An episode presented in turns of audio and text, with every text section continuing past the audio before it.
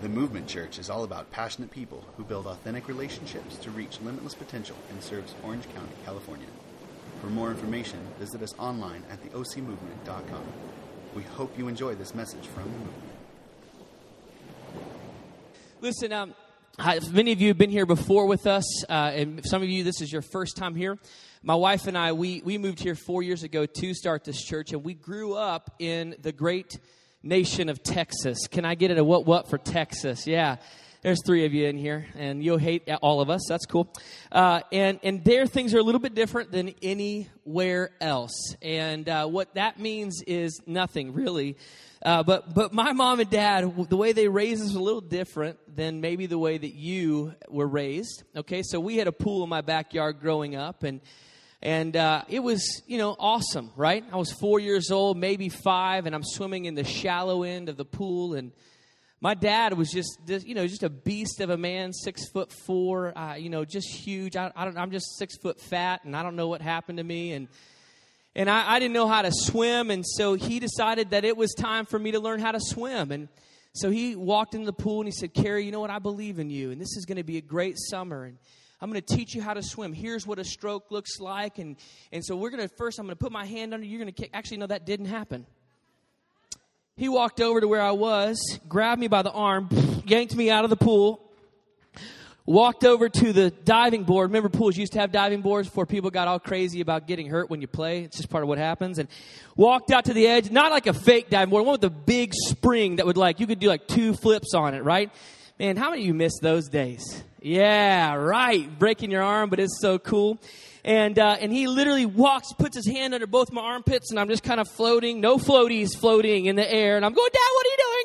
Dad, what are you doing? He doesn't say anything, and his silence was deafening.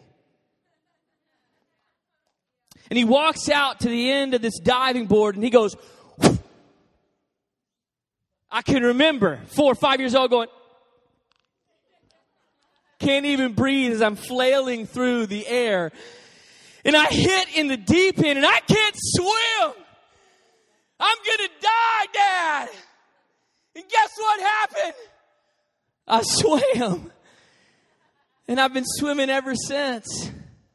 And today, visitor, Christian, I'm going to throw you into the deep end. We're going to talk about sex.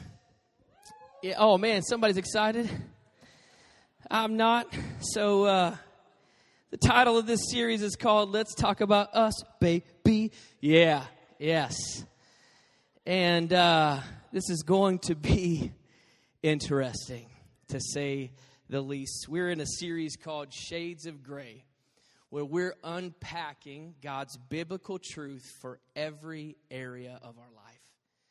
And many of us are going through life thinking that there are no real standards, or actually, worse yet, creating our own standards for what is truth and what is acceptable and what is godly. And many of us are missing the very essence of what God is saying about our life. And I'm not talking about some of the big stuff, although today I am.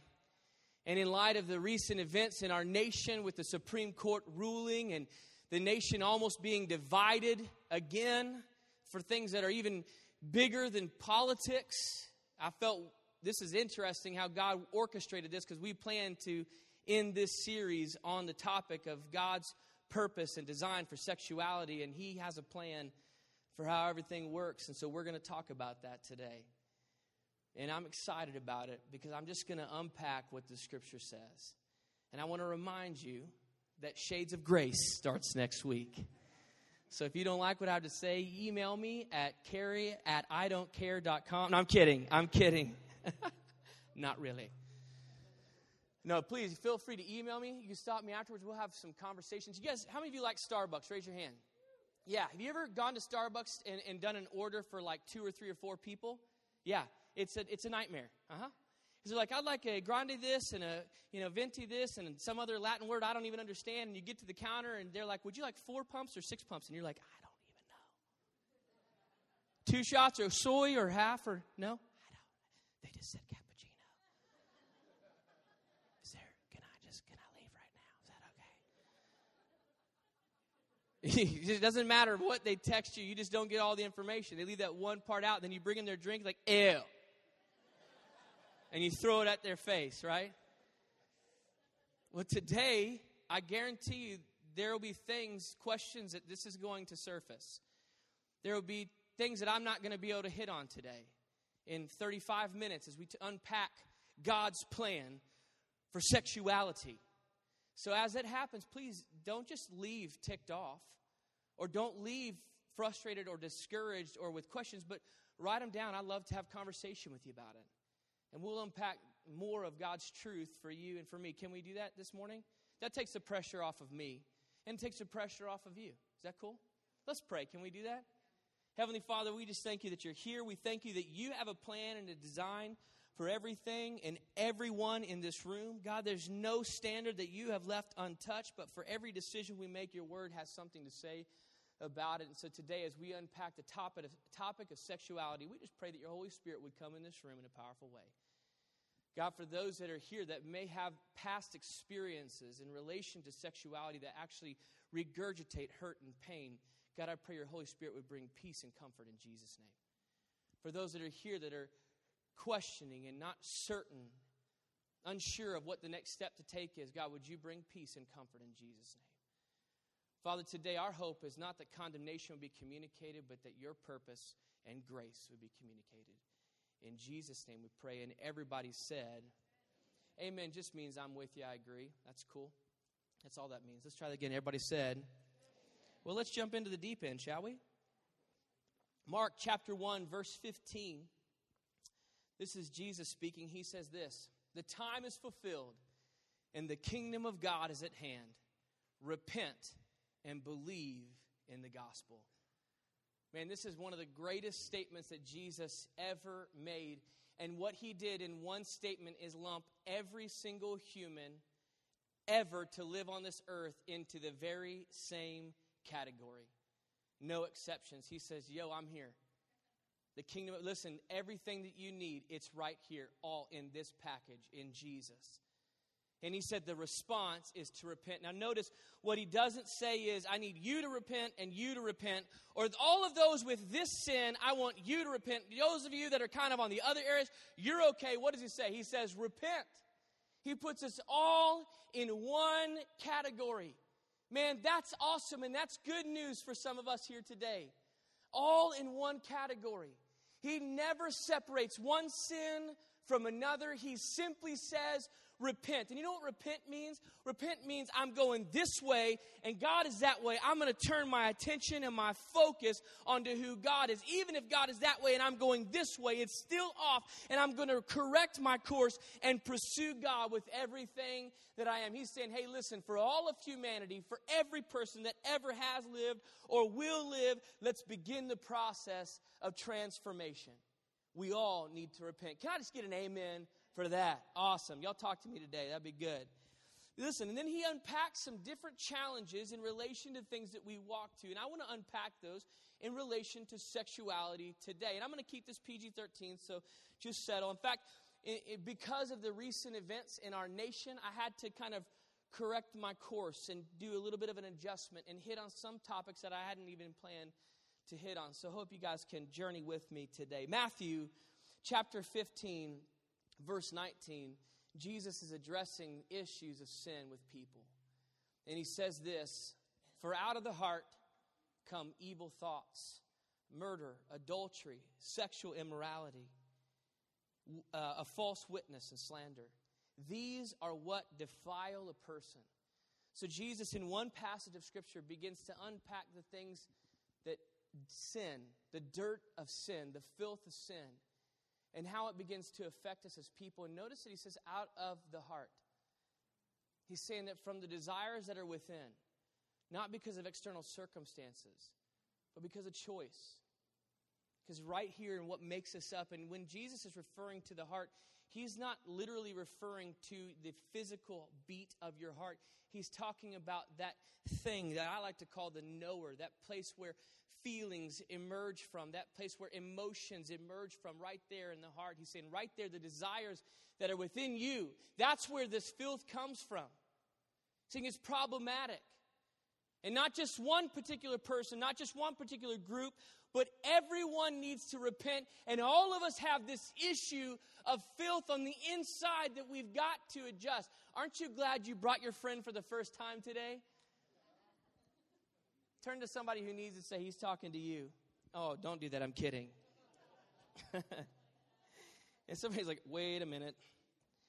Let's talk about that word sexual immorality. Sexual morality. The Greek word for this is porneia. Sounds familiar, doesn't it? Porneia. It's where we get the word pornography from. Porneia. And this word literally in the Greek, when you break down the meaning of this word, it literally means any type of sexual activity outside of the confines of marriage.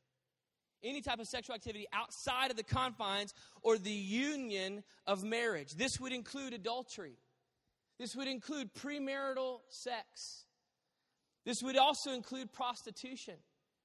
The list continues. This, is, this also includes homosexual sex. Porneia, that's what this word means, literally. See, right there, that's the, the spirit of sexual immorality. That's what porneia means. And so some of you might be thinking, okay, what does that mean outside the confines of marriage? What if I really, really love this person?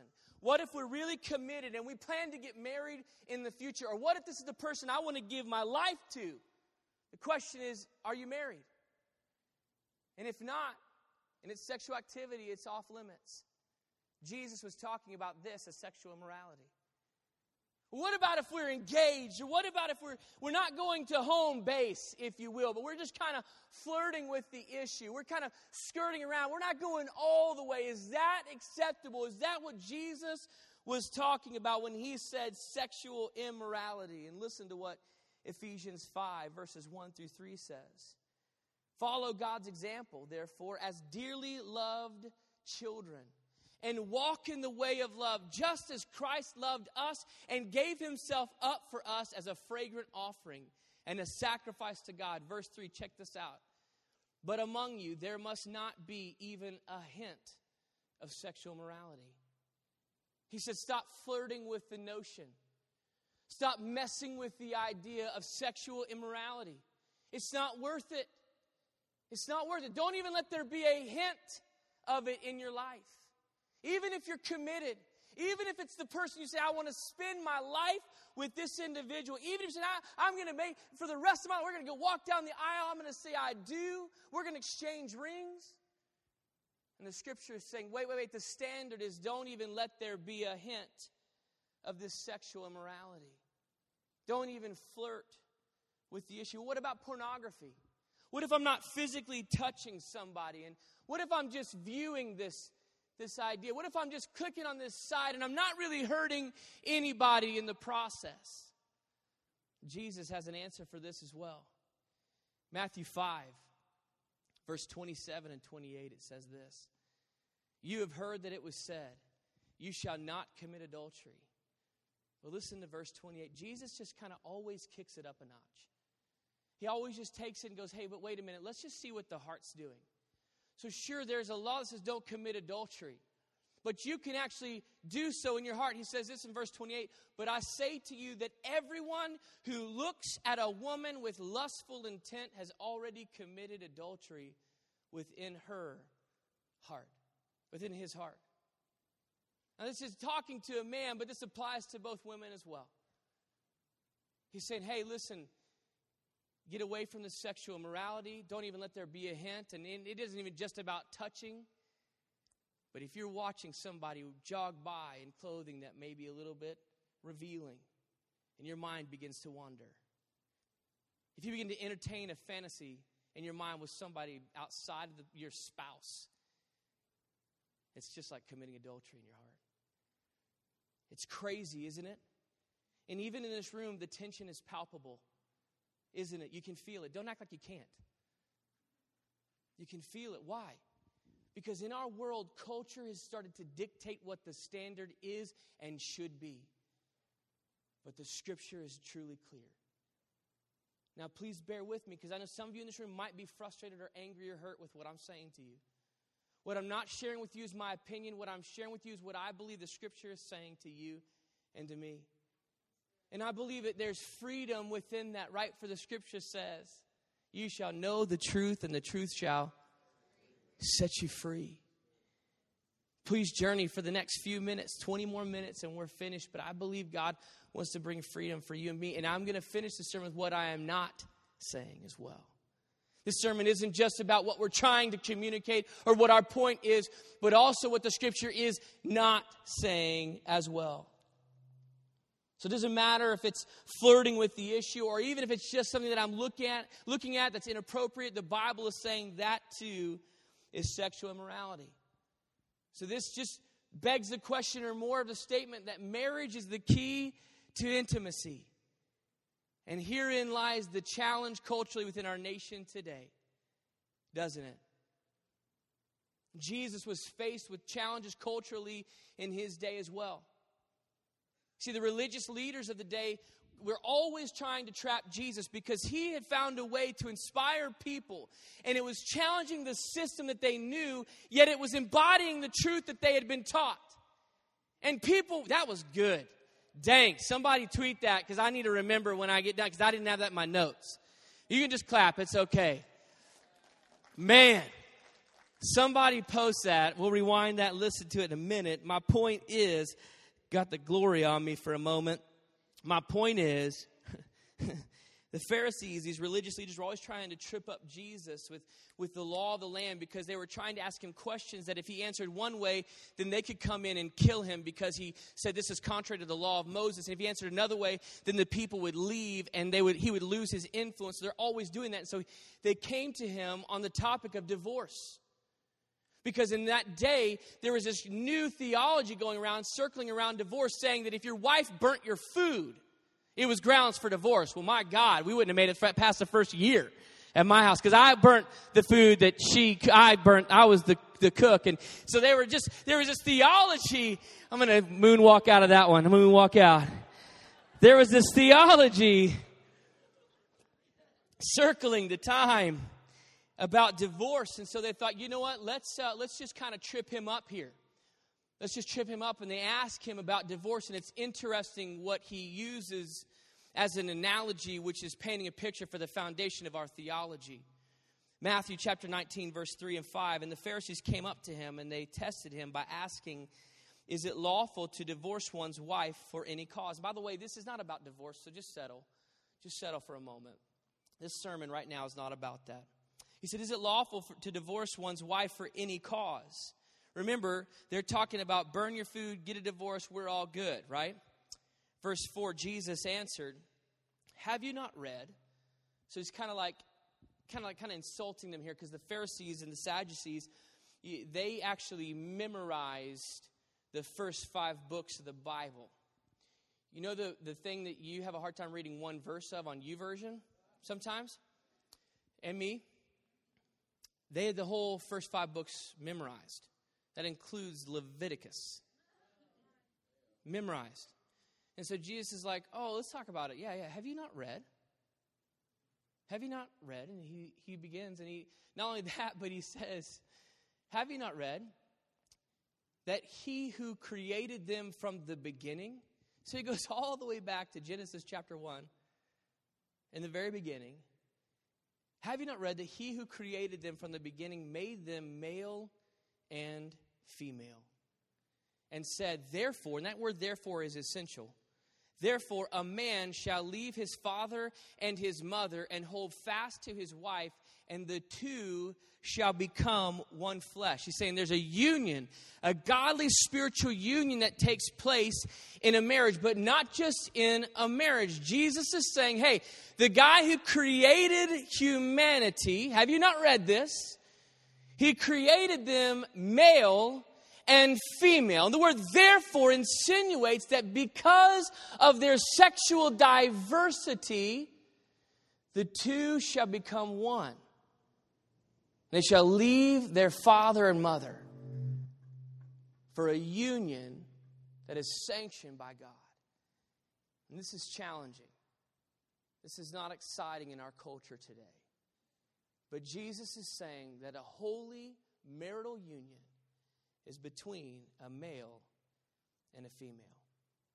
He's saying the sexual differences alone is what creates that journey in the first place. And what's interesting about the Bible, as you begin to explore, read the Word, the Bible starts off with the story of a man and a woman who get married. And the Bible ends with the story of Jesus and his bride. All throughout Scripture, there's a type and shadow using the relationship of marriage between a husband and a wife as a type and shadow of Jesus' role and the role that he wants to play in our lives. And this is not an easy topic to talk about. And this is a controversial topic. But what Jesus is simply saying here is there's no other kind of union other than between a man and a woman. No other kind of godly union, I should say. Now, notice what I'm not saying here and what I am saying here. He's saying marriage is a unique union. The union between a man and a woman is the only type of union that can lead to one flesh. What this is not saying is that you can't be in a homosexual relationship and not love someone. Man, do you feel the tension right here? It's almost this point where either you're angry or we don't know how to talk about this. And I believe that's largely in part because for centuries, the church has done a horrible job at reaching people who don't know Jesus. How many of you in here, this room, have ever been in a place where you didn't know Jesus? Would you just raise your hand? All of us should have our hand up now. And this creates such a tension. Yet the scripture is very clear about it. The scripture is very clear. This is not an issue about the strength of feelings, but the kind of union that God has designed. And Jesus goes on in this passage of Scripture and he unpacks what that union should look like. And in just a moment, I'm going to read this verse that's on the screen, Matthew 19 10. So he's unpacking in the verses leading up to verse 10, he's unpacking what that union should look like. And as he does so, the disciples begin to freak out. They're like, whoa, whoa, whoa. If that's the case, if that's what the issue is, then man, maybe nobody should get married. This seems a little bit too challenging. We'll take that verse down just for one second because that's not exactly what I'm talking about yet. If that's the case, if this is what marriage should look like, the disciples, those closest to Jesus, they're like, no, no, no, wait, wait, wait, wait, wait, hold on. Maybe we just shouldn't get married at all. Maybe we should just leave it alone. And then in verse 10, Jesus kind of flips the script on them a little bit. In Matthew 19, he says this, verse 10 the disciples said to him, If such is the case of a man with his wife, it's better not to marry. Verse 11 says this But he, being Jesus, said to them, Not everyone can receive this saying, but only those to whom it is given. Check this out, the next verse. We're waiting. Verse 12, this is kind of awkward. He says, for there are eunuchs who have been so from birth. And there are eunuchs who have been made eunuchs by men. And there are eunuchs who have made themselves eunuchs for the sake of the kingdom of heaven. You're like, what? Jesus? What does this even mean? The disciples come up and he talks, Jesus is talking to them about the principles and the confines of marriage. And the disciples are like, man, maybe we just can't even do this. Maybe we're not holy enough. And now what Jesus doesn't say is, you know what? Okay, cool then just try before you buy, right? Why buy the cow when you can get the milk for free? What you probably should do is cohabitate or explore. Just be sexually active. He doesn't say that, does he? He doesn't say, hey, you know, date around and just figure out what flavor you actually enjoy. Are y'all with me again now? He doesn't say that. He doesn't say play the field. He doesn't say get your game together. He starts talking about eunuchs. If you don't know what a eunuch is, let me kind of enlighten you. I'll just kind of keep it PG for now. Eunuchs were either through vocation or circumstance celibate. Many of them were eunuchs because of choice. There's a lot goes into that, but just Google eunuch when you get home. Be careful, put a safe filter on. This is interesting. So Jesus talks about the union between a husband and a wife. And his followers freak out. They're like, man, maybe we just shouldn't even get married. And so he starts talking about eunuchs who are celibate.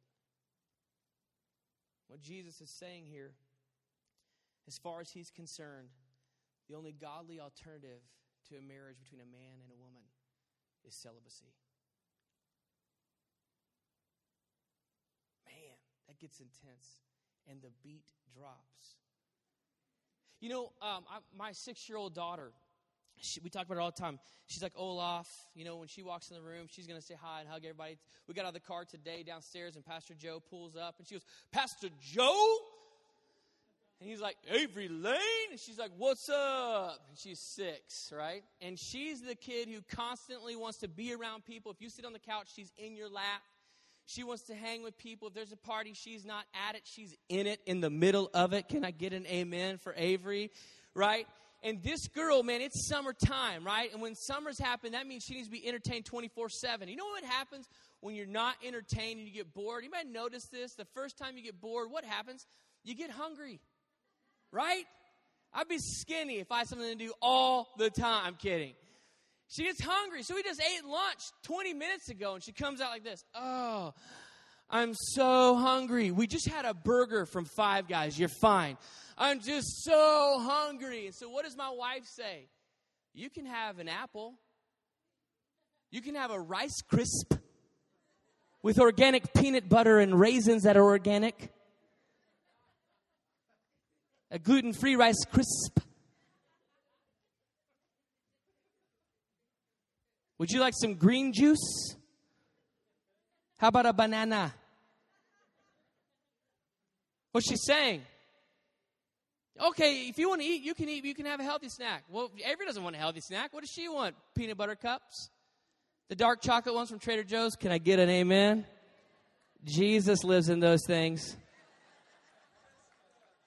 That's the truth. Some of you are going to go home today. That's all you heard. What'd you talk about today? Peanut butter cups from Trader Joe's? That's probably better. What does she want? Ice cream, popsicles? Mom, I'm hungry. Okay, you can have an apple. What is she saying? I know what you want, but you can't have that. Here's the alternative. And that's what Jesus is saying right here. I know this is hard, but I didn't write the Bible, man. Don't get upset at me. You talk to Jesus about that.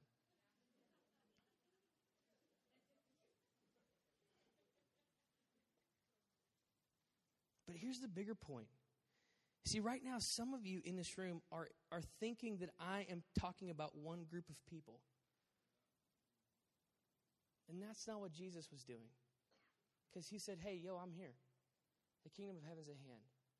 Everybody needs to repent. So, what does that mean? Look at me in the eyes right now for one minute. That means, according to the Bible, all of us are broken sexually.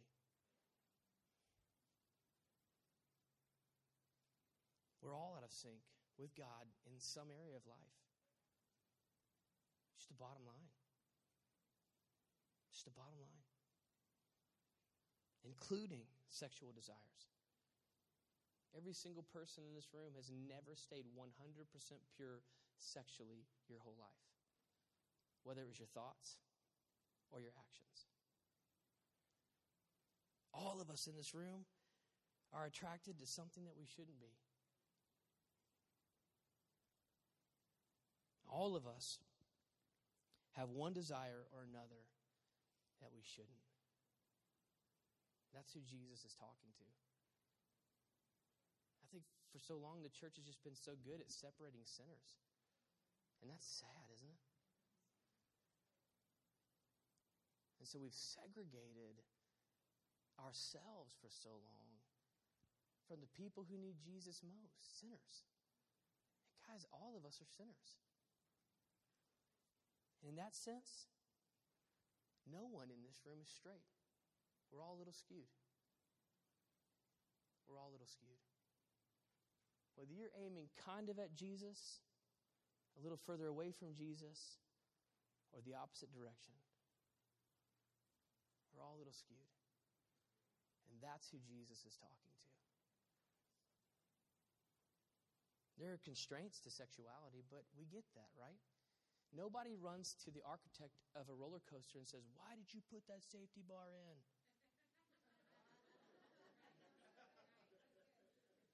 This ride would be so much better if I fell out of California screaming on the upturn. Dang you, architect, engineer, whatever. Nope, said no one ever. Now it hurts if you're a little larger in the midsection. You're like, ah, and they come out and push it, and you want to slap that person who hates their job, but whatever. So I put my knee up now like this. Like, I'm fine, I'm good. Oh, I can breathe. But nobody ever got upset. But the guy who designed the roller coaster designed for fun because he put in some constraints. Guys, God designed sex not just for procreation. If he did, it wouldn't be so awesome. But there are constraints. Man, I'm glad to know y'all are back with me. There are constraints. If it's not your spouse, that's the constraint. I mean, that just kind of serves for everything. So if you're online, that ain't your spouse, probably, hopefully. I'll go back to my notes.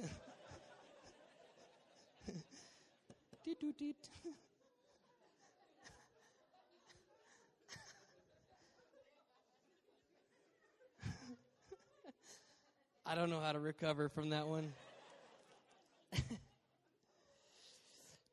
hey, can I let me talk to the Christian for a moment, right? Jesus was clear. He didn't play games. He was like the Latuda commercial online, right? Take Latuda, it will make everything great, but you might lose your left arm, experience diarrhea for eight months, go blind.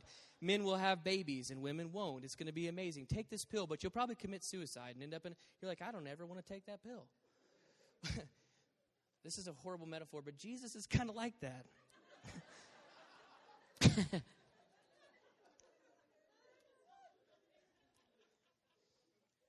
he said, Hey, Mark 8, calling the crowd to him. He said, Hey, if anyone would come after me, let him deny himself.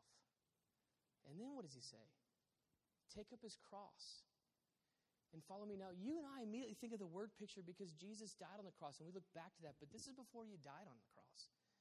This is the worst execution. You know, when, when you were sentenced to death by crucifixion, the moment you would literally take up your cross to walk to the execution point, you no longer had rights. I don't know what that is, but that's awesome. That's our theater. Somebody go tell them to turn that off. We're going to have some announcements while we're doing this. Hopefully, it'll kind of placate to the sermon. And if the movie comes on, we'll just grab popcorn and distribute it to everybody. Are y'all tracking with me? I think that's Fallout Boys. This is perfect. I don't even know what to do right now. I hope somebody's running instead of walking, though. You think can y'all can y'all press through with me? All right. So the moment they would take up their cross, this is a mobile church. I don't know if I can press through. We'll just pass out popcorn to be good. The moment they would take off their cross, no, it's still there. I can hear it. Anyways, the moment they would take up their cross, they would lose all rights. So the people would come to the streets and they would start throwing eggs and rocks and everything, so much so that the people who were crucified literally they got to the point of execution and they would take a deep breath like thank God I'm finally here because what I just walked through was so horrible. And what is Jesus saying?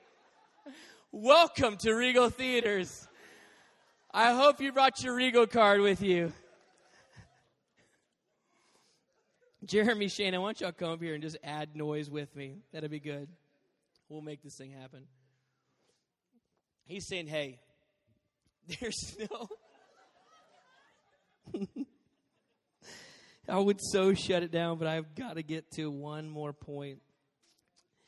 He said, "Listen, there's just no, there's no, there's, I don't know what I'm supposed to do right now. This is the best podcast. The people listening to the podcast later are gonna be like, "What is happening? I can't hear anything." He said, "There's constraints to follow me." You know, I think sometimes what we do is we domesticate that verse, right?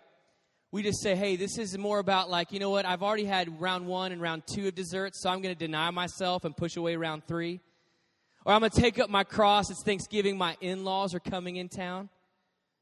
Come on, let's give Jesus a hand clap. The soundtrack just shut off. Hey, we, we say, oh, I'll take up my cross. My in laws are coming in town. They're staying at my house for Thanksgiving. I'll take up my cross. But no, Jesus is saying, you and I have to say no sometimes. In fact, more often than not, to my flesh, to the things that I want. I lose my rights and I take up my cross. There are some things that you're going to want to do sexually that you just have to abstain from. And it doesn't matter what your orientation is. Settle for a minute. That's the price of following Jesus. I didn't write this, He did. And this isn't culturally acceptable right now. But he comes back, and this is the amazing part about Jesus is he says in everything, if you just be obedient, even when it's challenging and difficult, there's a blessing that follows.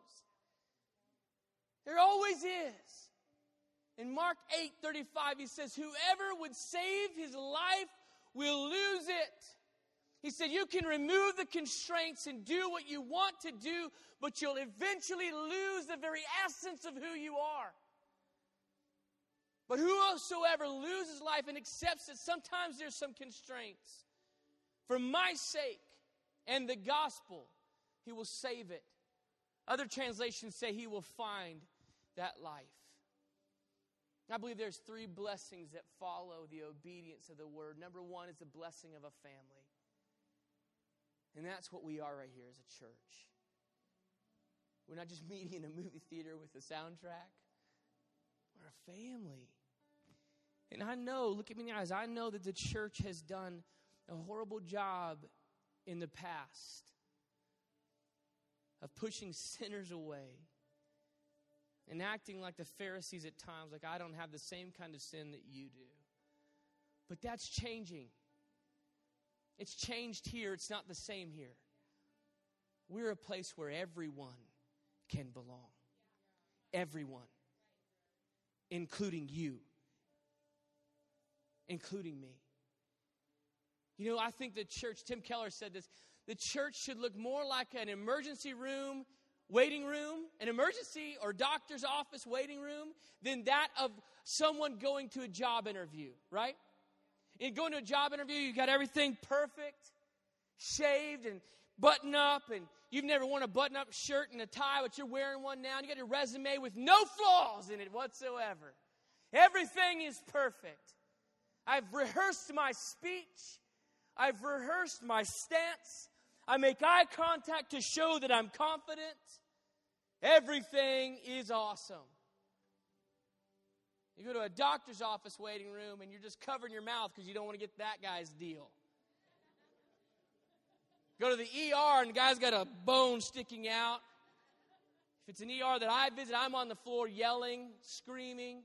Somebody throwing up over there. Someone over here using the restroom and they are embarrassed and humiliated. And nobody's trying to look perfect. We're just trying to find some help. And maybe in the right situation, you say, hey, what's wrong with you? Oh, yeah, here's what's wrong with me.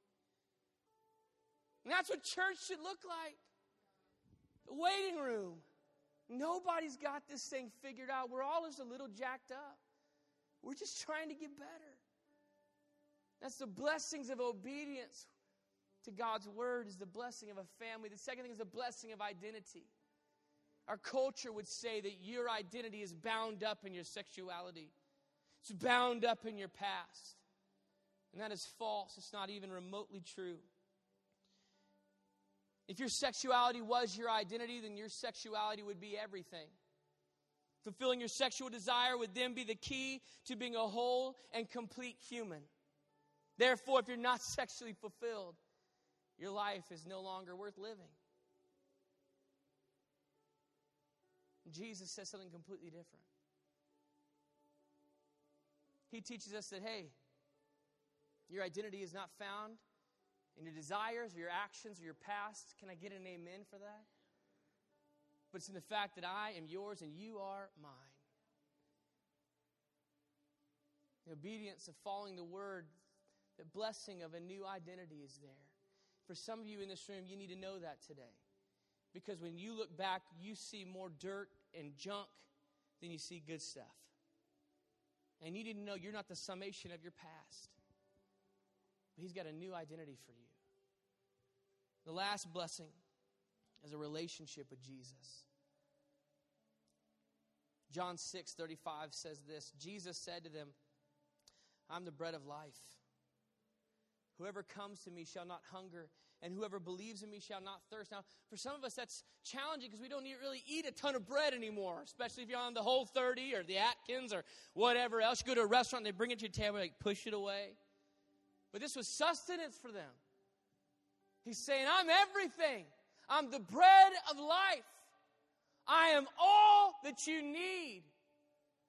Whoever comes to me shall not hunger, and whoever believes in me shall never thirst.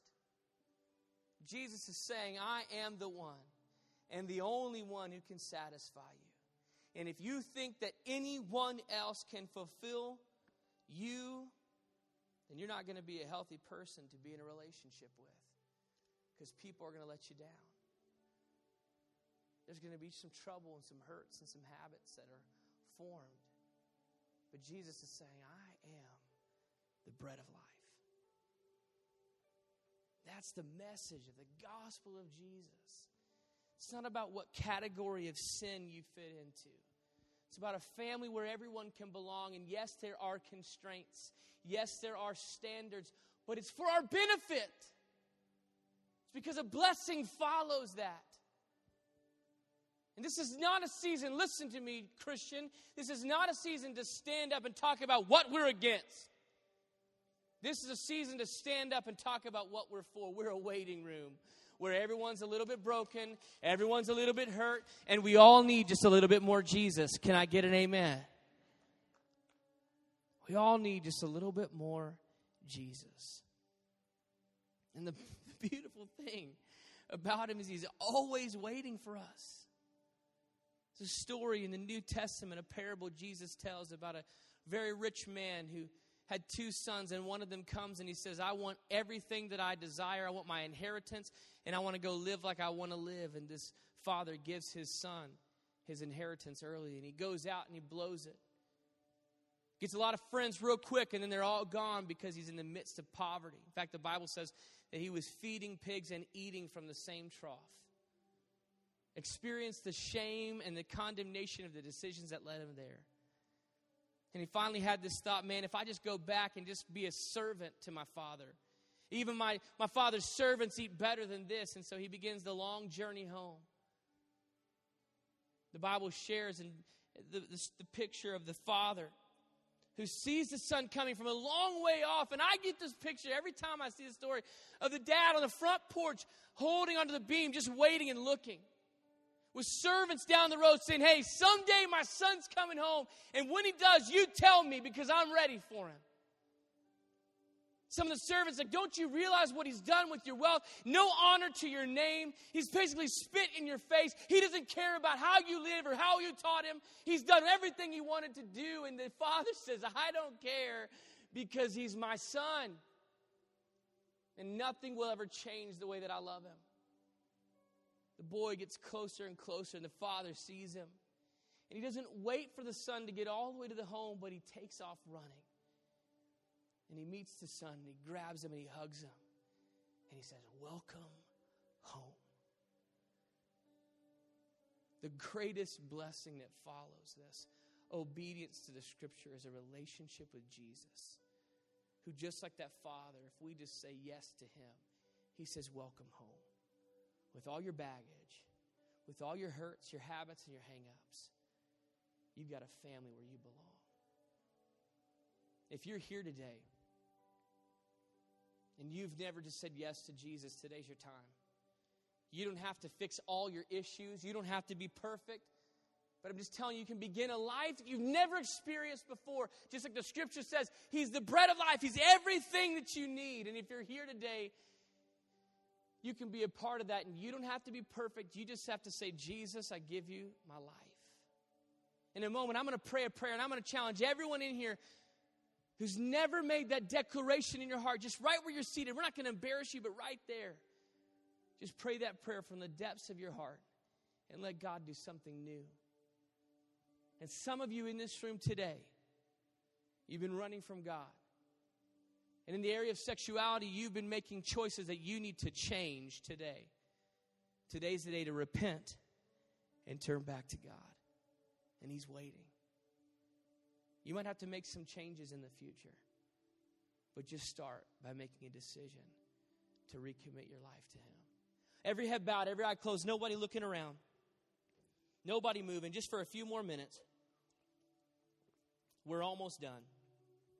If you're here and you've never prayed that prayer, when I do so, would you just repeat after me in your heart? And if you're here and you've been running from God, today is the day to come back to Him. You pray this prayer from the depths of your heart and let's begin an amazing journey. Every head bowed, every eye closed. And I want everyone to repeat after me out loud so nobody's embarrassed and do it from the beginning. Just say, Dear God, I know you're real. I know you love me. I know you've given me purpose. But I've got sin in my life. I feel separated. Would you forgive me of my sin? Everybody in this room, just say this phrase. Just say, Jesus, I give you my life. In Jesus' name, amen.